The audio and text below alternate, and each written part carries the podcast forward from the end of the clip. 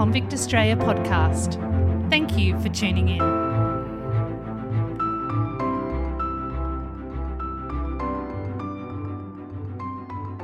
Hi, everyone. I would just like to start by acknowledging the Dharawal speaking people, who are the traditional custodians of this land, and I pay my respects to elders both past, present, and future. Today I have a very special guest with me, Tammy Reardon, who is a guide at the Isle of the Dead. Welcome, Tammy. Hi, it's lovely to see you. Thank you for coming on the show. Oh, it's my pleasure. And, and I'd like to take this opportunity to acknowledge and pay my respects to the Paredarerme Nation, who are the traditional custodians of the land that I'm on today. They're um, elders, past, present, and emerging. So tell us about the Isle of the Dead. How long have you been working there as a guide? Uh, on and off, I've been working as a guide at Port Arthur for 15 years. Um, Wow. Um, my interest, however, goes back um, to my early teens when I, my first job was a volunteer archaeologist. It started me on this um, this path to, to become a guide. So I've been working on the island for 15 years, um, on and off.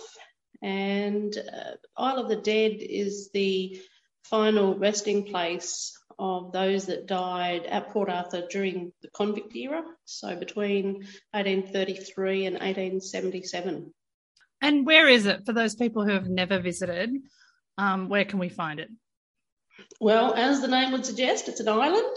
Yep. It's out in the middle of our harbour. It's probably about a kilometre offshore from from the male prison, and only a few hundred metres from Point Puer, which was the um, the first established juvenile detention centre within the. So we're in Tasmania, in We're in Hobart, near Port Arthur. Yeah, so most people know where Port Arthur is. It's about an hour and a half out of Hobart. It's, you know, one of the tourism destinations for people visiting Port Arthur. And of course, it's very important to local history as well. So we get And is it a big place? Port Arthur itself, um, the historic site, just Port Arthur, is um, about 100 acres. Okay. And the Isle of the Dead? The island of the dead's only 2.2 acres. Oh, okay. So what can we see when we go there? you'll see a little island that appears to be a, a rocky nub in the middle of the harbour. Um, you'll climb onto the jetty from the Marana. We have to arrive obviously by boat, and we'll walk on these uh, walkways just above where the people are buried. And unfortunately for the convict burials, they were in unmarked graves. Um, the, Is that the because they couldn't afford their own headstones? Well, to and- start off, yeah, to start off with, it was because the uh, the Reverend John Allen Manton he said that they were sinners in life and should be forgotten in death. Oh, that's so sad. Yeah, and then transportation of uh, convicts to Van Diemen's Land ended in 1853, so rules were relaxed. Yeah. And that's when we have a few memorial stones being placed out there on the island for the convicts. And there's only nine of those. Okay. And, And then so on the there's free settlers there as well. Did they separate them or are they just thrown in together? No, they certainly separated them. Um, the Port Arthur Historic Site is set up so that if you're a free person, if you're a soldier, you live high on the hills with the convicts below in the valley. Right. So there's even a class system in death. Oh, totally. And and it is very evident on the island that that class system still exists. On the low end of the island, we've got around 900 convicts, lunatics, paupers, and boys from Point who are buried. And on the top side of the island, there's approximately 200 soldiers, uh, free free officers, and their families buried up there as well. Right. So if I am searching for a convict, um, a particular convict, how would I find them? Is is is it all mapped out somewhere? How can I find the spot where my ancestor is? If you're a convict, we can't. Right. Okay. I, you do have a list of people that are buried there? An incomplete one. Yeah. Uh, unfortunately, it appears that there is a gap. Uh, I think they're Catholic burials. Uh, but there were fires where we know records were destroyed. So oh, we believe shame. there's about 600 that we, we don't know of uh, their names. And even if you go through the records, having a look at the, the death and burial records online, which is, is very accessible um, through the Tasmanian library system, it isn't always clear as to whether they were buried on the island because on the peninsula we've got several uh, satellite sites. We've got um, uh, the coal mines, we've got the invalid station, quarantine station at Premaydena, and if they if they died out in those outlying areas, they would occasionally be buried on the island, but there are other graveyards out there as well. So can't always say definitively if that person's buried there. If it's a free person, it's much easier, but we still don't even know where most of those are because there's only 80 headstones for 200 people. Oh, okay. Do we know anything about the funerals? Did they you know, did the convicts get any sort of ceremony? Well, we do, and I just bought. Let me just give me a moment. I can find a description of the last burial. Um, we do know that there were um, coffin makers on site and there is an abundance of timber, so it's reasonable to assume that they were buried in coffins rather than sailcloths and and buried like that. But the the last convict burial uh, on the island, it, it, talks about who was it written by? Oh, it was a newspaper uh, columnist during my last day at Port Arthur, I attended the funeral of, I believe, the last prisoner who was buried on Dead Island.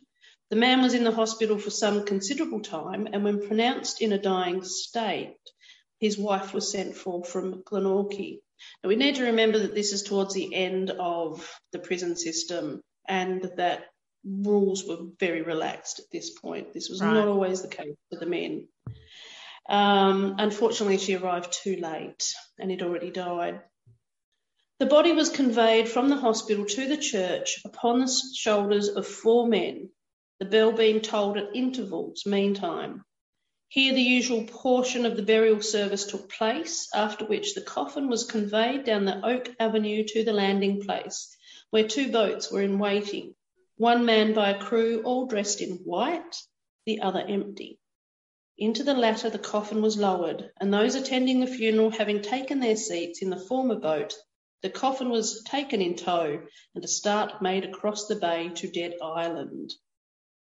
Slowly and solemnly we proceeded on our course without a sound save the measured dipping of the oars and the ripple of the water neath the boat. Landing upon the rocky ledge, a procession was formed, which was conducted by the grave digger over and among the graves of those already buried there until we reached the spot where the last of the convict inhabitants was to be interred. The rest of the service was read by the chaplain, the grave filled up, and a return made in the dusk of the evening. So these men did receive the normal um, funeral procession and, and attendance, which seems a little out of place when they had no gravestones and no real true memorials. Yeah. What about the direction that they're buried? I once read that depending on your religion, you, you know, you might your body might be facing east or do you know anything about that? What I do know is that the convicts tended um, well, we don't know what direction they're bar- buried in because we don't have headstones as such. So we've never done an archaeological dig to. No, no. There was a very brief attempt at doing um, ground penetrating radar uh, yeah. readings, and I believe they got about half a day done out there. and uh, uh, somebody put a stop to it. I'm not sure why, how it was prevented, and I'm having trouble finding the the report that they they did. The thing was the with the island though is it's quite acidic soil, so there would be very little remnants of of remains. Okay. What they would be able to discover is is the the positions of the graves, and, and that's about it. That's still yep. not going to tell what direction the head is at. Mm. Uh, most, I would say, just by looking at the layout, um, they're probably facing north, the same as the free people. So, which is interesting. They're, most of them are, are facing north. There is one, one grave, however, that faced west, which is the, the grave of, of one of the, the wives of one oh, of the okay. officers. Interesting. Yeah. So, have you looked into the lives of any of these convicts? I have. Can I you tell us one of your favourites?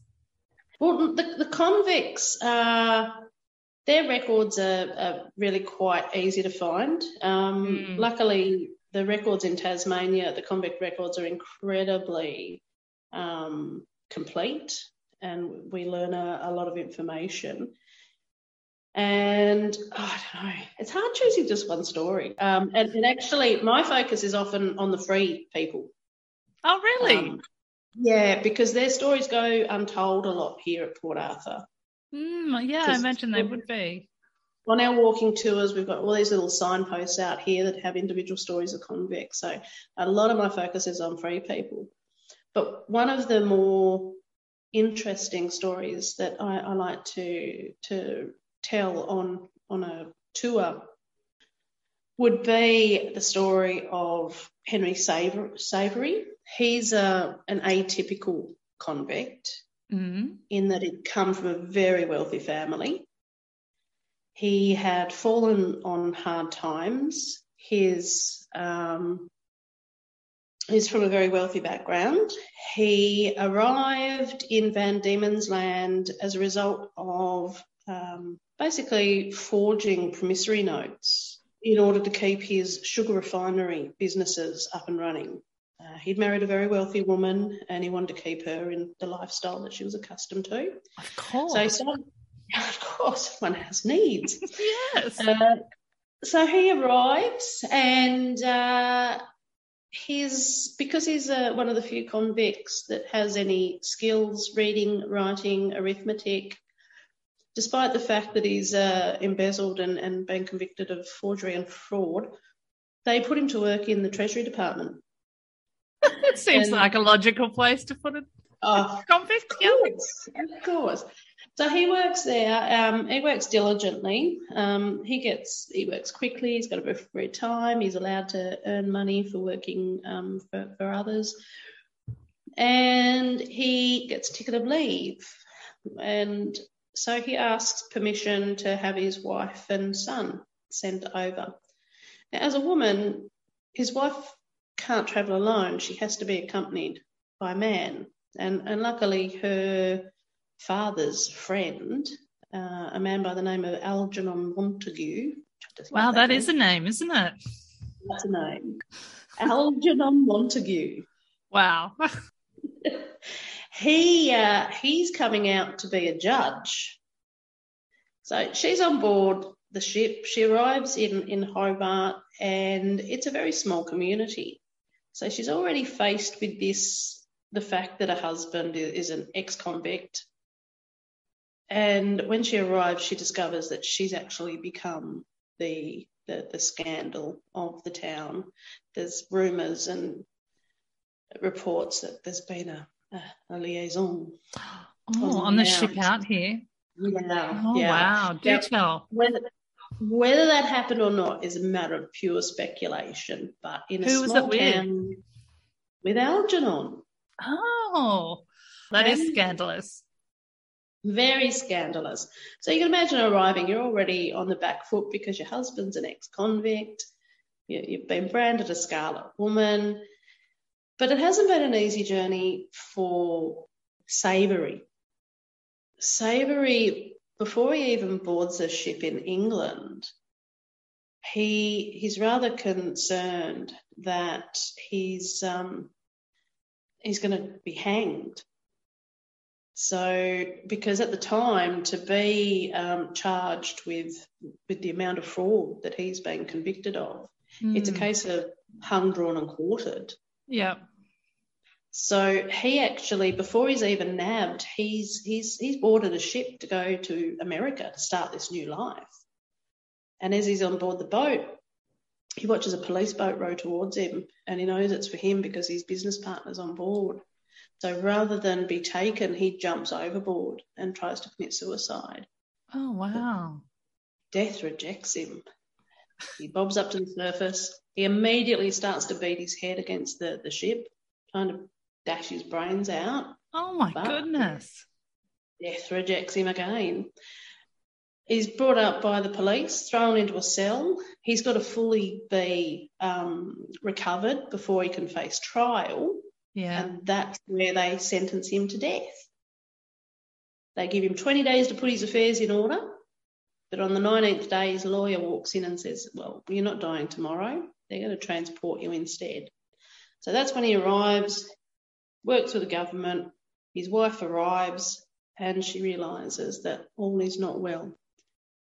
Immediately wants to return home. And oh. he's ah. heartbroken. All these years, done the, done the right thing, and, and she's going to leave. So he goes home and slits his throat. Oh no! But death rejects him. The, the doctor sews him up. Uh, he's on the road to recovery. His wife has left. He is becoming quite disgruntled with the system and he starts writing letters to the newspaper um, under a pseudonym. And it's during this time that he pens a novel called Quintus Servinton. And it, it's almost like I've not, I have to admit, I've not read the full book. One of my colleagues has. It took us six months to go through it. Um, it's a hard read. Yeah. But he wrote this book and then he goes back to his old ways. He's charged with um, forgery again and ends up at Port Arthur.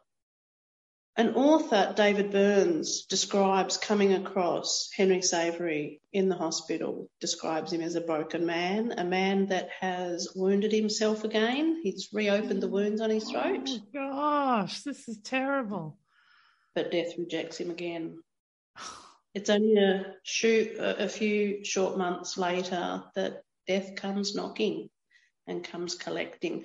Henry Savery dies in the hospital at Port Arthur uh, as a result of what they call paralysis, which is likely to have been a stroke. Oh, I see. They're not happy stories. No, not happy stories. That's a particularly but sad story. But he left a legacy. Um, Henry Savery remained in an unmarked grave. It, it's still an unmarked grave, technically speaking, but he, he was unrecognised until the early 1970s when um, a, a, literary award, the Henry Savery Award, was it started to be handed out because Henry Savery is actually Australia's first published novelist. Well, that's nice. And so he now has a memorial out there on the Isle of the Dead. The, the current memorial's only been out there since about 1993. Mm-hmm. Uh, so it, it's a very new addition to the island. Any others you'd like to share with us? Well, uh, how long have we got? um, my my current, uh, I've I've I started a journey. It's a year today that I started my journey with the Staveley family. Today is the anniversary of the death of one of their children buried on the Isle of the Dead. Uh, and so. Are they convicts? No, these are free people. Um, and this is where, as a, you know, a lot of my interest lies, because as I said, they're, they're usually untold stories. So the Staveley family have three children buried on the Isle of the Dead. Um, their firstborn child, uh, John Thomas, he was two and a half years old when sadly he drowned here at Port Arthur. And uh, we have a, li- a, lily pond on site where I think is probably the, the site of his death. his father was originally arrived in Australia as a soldier and uh, comes down here to Port Arthur as a guard and eventually resigns and becomes a constable, a police officer. Uh, and he's here a couple of times uh, at Port Arthur. So John is um, sadly the firstborn, the first to die. He's buried on the island. His sister Julia, she's only five months old when she dies of whooping cough. Hmm. Sadly, that was quite common, wasn't it, to lose yeah, children? Yeah, childhood diseases is, is one of the, the most common causes of death amongst um, about 52 children that are buried on the island. Mm. So it's actually the anniversary of her death today. Okay. Um, and then their 18 year old son, George, he died of bronchopneumonia. But what concerned me is that he was listed as being unemployed due to blindness. Wow. Now, I don't know if George was born blind or whether he became blinded in later life. Um, but I often think what it must have been like for a young man, 18 years old, to be living as a free person in a prison, unable to see. Mm. It must have been terrifying. And unfortunately, their mum Elizabeth also died here at Port Arthur. She has no headstone. There is no record of where she is buried on the island, but with all three children in in the same grave, it kind of stands to reason that perhaps she's there with them. Yeah, so it's a big chance. Yeah. Um, but the question that I was asked on, on you know, a year ago, they wanted to know, the visitors wanted to know if there were any other children and what happened to them afterwards. And generally speaking, I only know the very basic outline enough to, to do a tour. But started to delve deeper into this family mm-hmm. and discovered that there were eight children in total. And of the three that I've been following, we have Mary Jane. Now, Mary Jane grew up and married a jailer. And she was born here at Port Arthur in a jail, and she was raised herself in a jail. She goes on to marry a jailer and raise her children in Hobart Jail. Her brother, Charles, he is raised in the jail. Mm-hmm. He's born in the jail and he grows up and he becomes a police officer. And he, part of his time, he's working here on point on the peninsula over at Impression Bay, Invalid Station, so an institution. And that's where he raises his family in an institution as he had been done. And the last one, Matilda, I, I really held such high hopes that she would get out of the system. Yeah. Because I knew that she was the black sheep of the family. I discovered that Matilda had three children to three men, but she only married once. Now, today we wouldn't even blink at that, but I should imagine that back in the day it was an absolute scandal. I bet. So, one of the, the firstborn child, she fell pregnant to a, a man here at Port Arthur. She was still living here as a young woman, um, fell pregnant to one of the storekeepers. Um, and I I didn't know for a very long time what happened to that child because I couldn't find any trace of him. It was a, a little boy. The second child was to her husband, Frederick Easton, and I had my suspicions that he was a bit of a cad. And then I found a, an excerpt in the newspaper that less than six months after marrying her and making her a stepmother of five of his children, he abandoned her and he was oh. charged with abandonment. But he must have gone back to her because they have this baby. But unfortunately, little Matilda, she passes away when she's three years old. The third child that she has is also called Matilda, and her father was a nurse, and the child was born at New Norfolk. And what you might not know is that at New Norfolk there was a an asylum, and that and that's important in the story because two two of her children were actually born. The last two children were born at New Norfolk. And I don't know what really happened to the last child either. But fast forward, at the age of 48, Matilda's picked up in the, on the streets of Hobart. She's charged with being uh, idle and disorderly, which is essentially homeless, mm. without without someone to care for her. They put her into prison, into jail, where her sister is living, ironically. Um, she's jailed for a month. Then they move her to the Newtown Charitable Institution, where she reports that she's attacked by three men. Mm. Now, in response to this, the doctor reports that she is excitable in character. She refuses to eat. She doesn't take her medicine. She won't wash. She becomes increasingly violent towards any that try and give her direction. Sounds like now, she's a victim of abuse. That's sounds like post-traumatic stress yeah. and trauma to me, but I'm no expert. But what the system says is that she's now a lunatic, and she's sent to New uh, out to New Norfolk Asylum for 15 years. Wow! And that's where she'll die. Oh, that's so tragic. This woman that's been born and raised in a prison becomes institutionalized as well. The sad thing is that um, I do now know what happened to her two other children. Mm-hmm. Um, thanks to, I, I, did a talk at Port Arthur about the Staveley family, and it was advertised, and some descendants saw it and reached oh, out. Fantastic. Mm. So they were able to tell me they were actually descendants of, of uh, Matilda's two missing kids. Oh, that's great. Yeah. So they both survived. They it appears that they were both fostered out um, and and raised by by other people, mm. and uh, have now got their own descendants out there in the world. Um, yeah. Do you have any convict ancestry? I have I have a lot of convict ancestry. Yeah. yeah. Is this how you became a guide? Is it? It is. It is. I only knew of one when I started working here.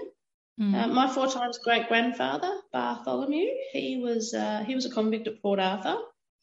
Uh, I also have uh, my other four times great grandfather. He was a constable on Point. Yeah, that was for um, children, wasn't it? It was for boys. boys. Yeah, yeah, just just boys between the ages of nine and eighteen. And if anything happened to them, were they buried at the Isle of the Dead? Yeah, sadly, uh, we have around 80 lads from Point Puer buried out there. 80? That sounds like a lot. I know it, it sounds like a lot. But when you consider what's happening back in Britain, 50% of children don't survive to their 18th birthday. True, yeah. And then, so what we're getting are the survivors of that. So they're already strong enough to survive all that out there and they're brought back into Point Puer. Now, we had 3,000 boys go through the system in the 15 years that it's a prison, and, and with a, you know, 50% life expectancy, 80 as opposed to 1,500. That's a pretty low number. Yeah, when you look at it like that. Yeah, yeah.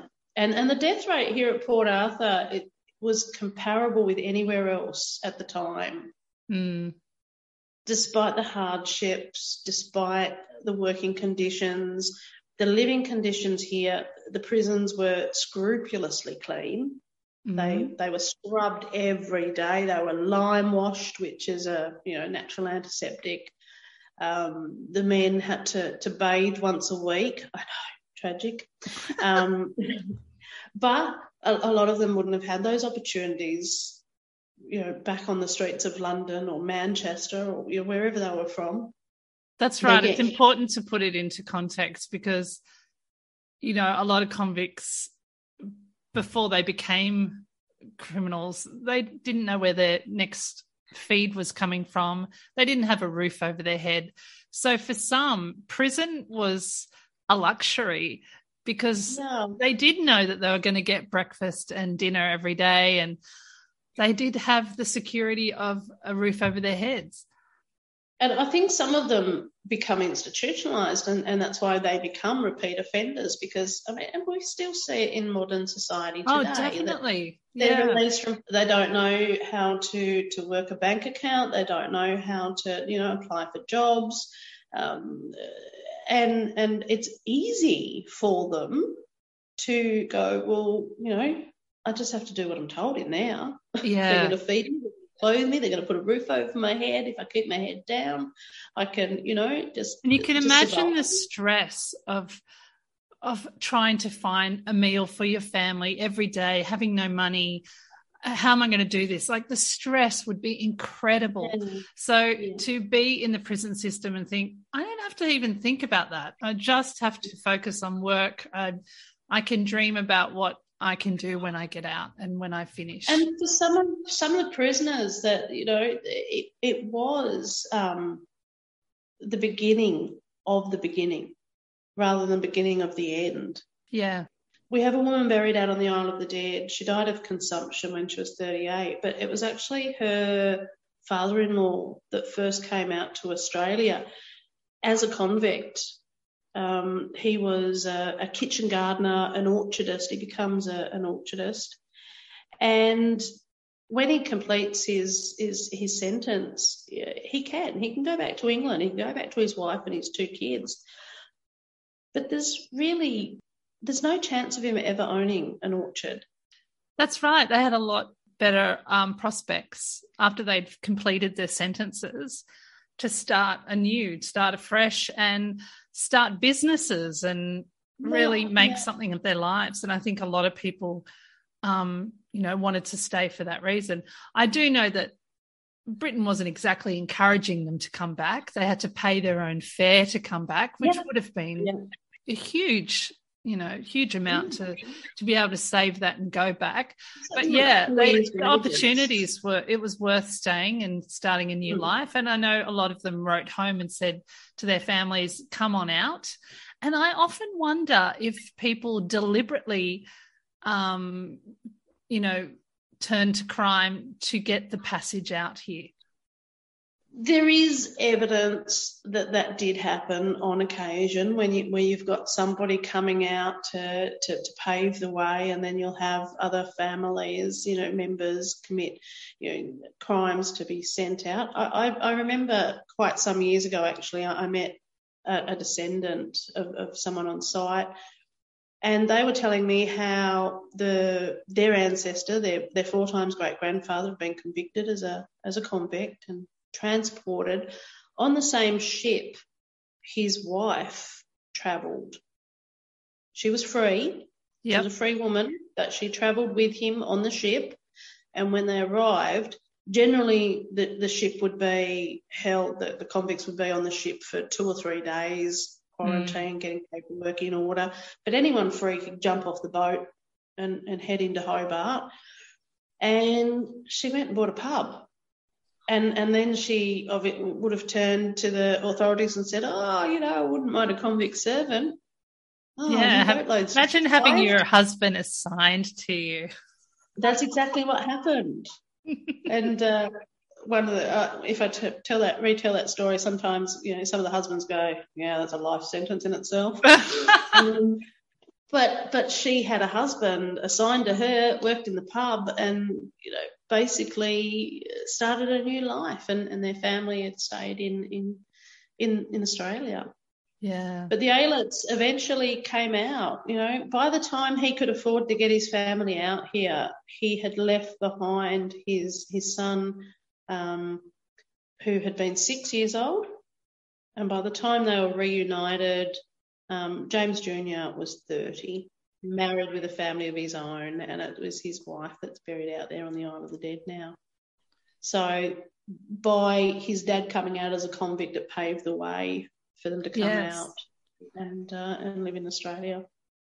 So the ferrymen that would take the bodies over to the island, the people that were making the coffins um, and doing the services, were, were they convicts themselves? Do you know? The certainly the boat, the boat crew would have been convicts. Um, the coffin makers would have been convicts. We did how, have, a, ha, have, however, um, free ministers. So, and we had both Anglican and Catholic priests here at Port Arthur. So, and, and generally they fell somewhere within that range. So either of the of the ministers would perform the services. They go out on the boat and um, and perform the, the service over the grave as well. Sorry, it seems surprising that they gave convicts a boat to um, use. No one ever tried to use it for an escape. That's that's a whole other story. okay. Not not not the body, not the boats that took the bodies out, but our commandant had his boat stolen. Oh, really? Yeah, that doesn't surprise me. yeah. Well, they're building boats here. They're, they're teaching convicts how to build boats and ships, which seems very odd to me. Hmm. I mean, you'd be a bit concerned if you went into a modern prison today and found them learning how to build tanks. like how to bust out of jail in one swift move. And, and of Hmm. course, there's a there's a story about the Sarah Island where the last ship built on Sarah Island was stolen by the convicts and made its way to Chile. That's right. Yeah, that's a great story. It's a great story. But of course, there is one person we're forgetting the important uh, role of the gravedigger. Oh, of course. Yes. Who who was that? Well, we have a series of them, uh, but we do have two very well documented stories of gravediggers who actually lived on the island. Mark Jeffrey, he was he wasn't out there a lot for a lot of time, but he was the last convict gravedigger. Um, and there's a bit of a, an interesting story about him that they put him out there uh, at his own request. Uh, he was a pretty violent man and he caused them a lot of headaches whenever they locked him up. So that might have helped the decision to send him out. He was a very religious man, so every Saturday night they'd go out and pick him up, bring him down, and he'd, he'd go into a cell in the penitentiary uh, so that he could attend church on Sunday. He'd get his supplies, and they'd take him back, back onto the island. But one night he lit a signal fire and when the the soldiers got out there, they discovered that he was in a, a state of agitation, and he refused to stay on the island. They demanded that he take them off, uh, him off, because he'd had what he called a visitation from His Satanic Majesty. Okay. Hmm. So he uh, he came back. Uh, eventually, a few months later, they, they sent him back out onto the island, and he was one of the last eight convicts to be removed from Port Arthur when it closed as a prison. Wow. The um, the other gravedigger, there's um, an interview that Anthony Trollope, the author, Oh yeah. he came down here to Port Arthur and uh, and spoke to quite a lot of um, convicts, etc. But he was fascinated with the idea of a man living on the Isle of the Dead, and he said, um, "But of all the men, the most singular in his fate was another Irishman, one Barron, who lived on a little island all alone." And of all the modes of life into which such a man might fall, surely his was the most wonderful. To the extent of the island, he was no prisoner at all, but might wander whither he liked, might go to bed when he pleased and get up when he pleased, might bathe and catch fish or cultivate his little flower garden, and was in very truth monarch of all he surveyed. King of the dead. I love it. It must be interesting to delve into all the lives that you know, Oh, people surrounding endlessly island. fascinating. And I myself do have a, an ancestor buried on the Isle of the Dead. Now, so my four times great uncle, um, uh, William Doody, he was a he was one of my few non-convict ancestors. Mhm. He arrived in Australia as a pensioner um, soldier, uh, came out as a guard, ended up here at Port Arthur working. Um, and when he retired from the army, they made him a constable at Eaglehawk Neck. Oh, yeah. So he was promoted to chief constable. So it was up to him to go out chasing ex convicts, uh, or escaped convicts, I should say. And so one day he was set off to, to chase down this convict with his constables. They caught up with the convict, and, and William sent them all back here to Port Arthur. Well, he had to remain in a town that's now called Murdunna, which is not too far, it's up on the next peninsula, waiting for the mail to come in. Uh, hadn't been able to get to Port Arthur because of storms for two days, prevented mm. it from getting through the, the heads. And so while he was up there, unfortunately, he crossed a bridge over what's called the Sounds Rivulet, and the inquest says that he slipped and accidentally, casually, and by misfortune, drowned. Casually drowned. I'd hate to see him do it in a business-like manner. It's such an odd way to say it, isn't it? It is a very odd way to say it. Um, and he he left behind a wife and two young children, oh. left them penniless. Um, she applied for a pension, but they wouldn't give her a pension. They gave her a, a stipend of I think ten pounds, which is a considerable amount of money. Um, but she did have to provide for those children for you know without a husband to to provide for them. Yeah, and, times are uh, tough, weren't they? it would it would have been extraordinarily difficult for her. So now every time I go out onto the Isle of the Dead, I, I get to visit one of my ancestors. Oh, that's a nice connection. It is, it is, yeah.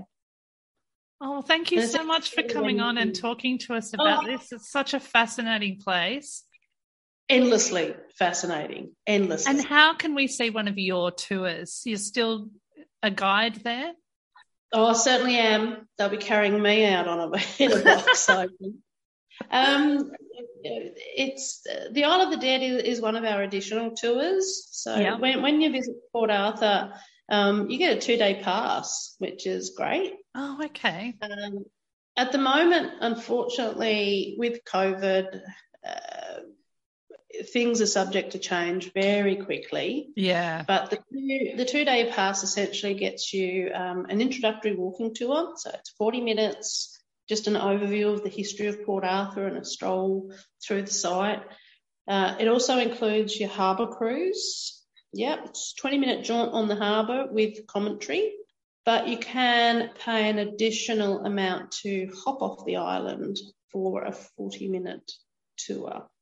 Excellent. And, uh, we all love all the guides. I, I, don't think there's a guide that, that doesn't love the Isle of the Dead tour because it is one of the few opportunities we really get to the nuts and bolts and, and we get to introduce people.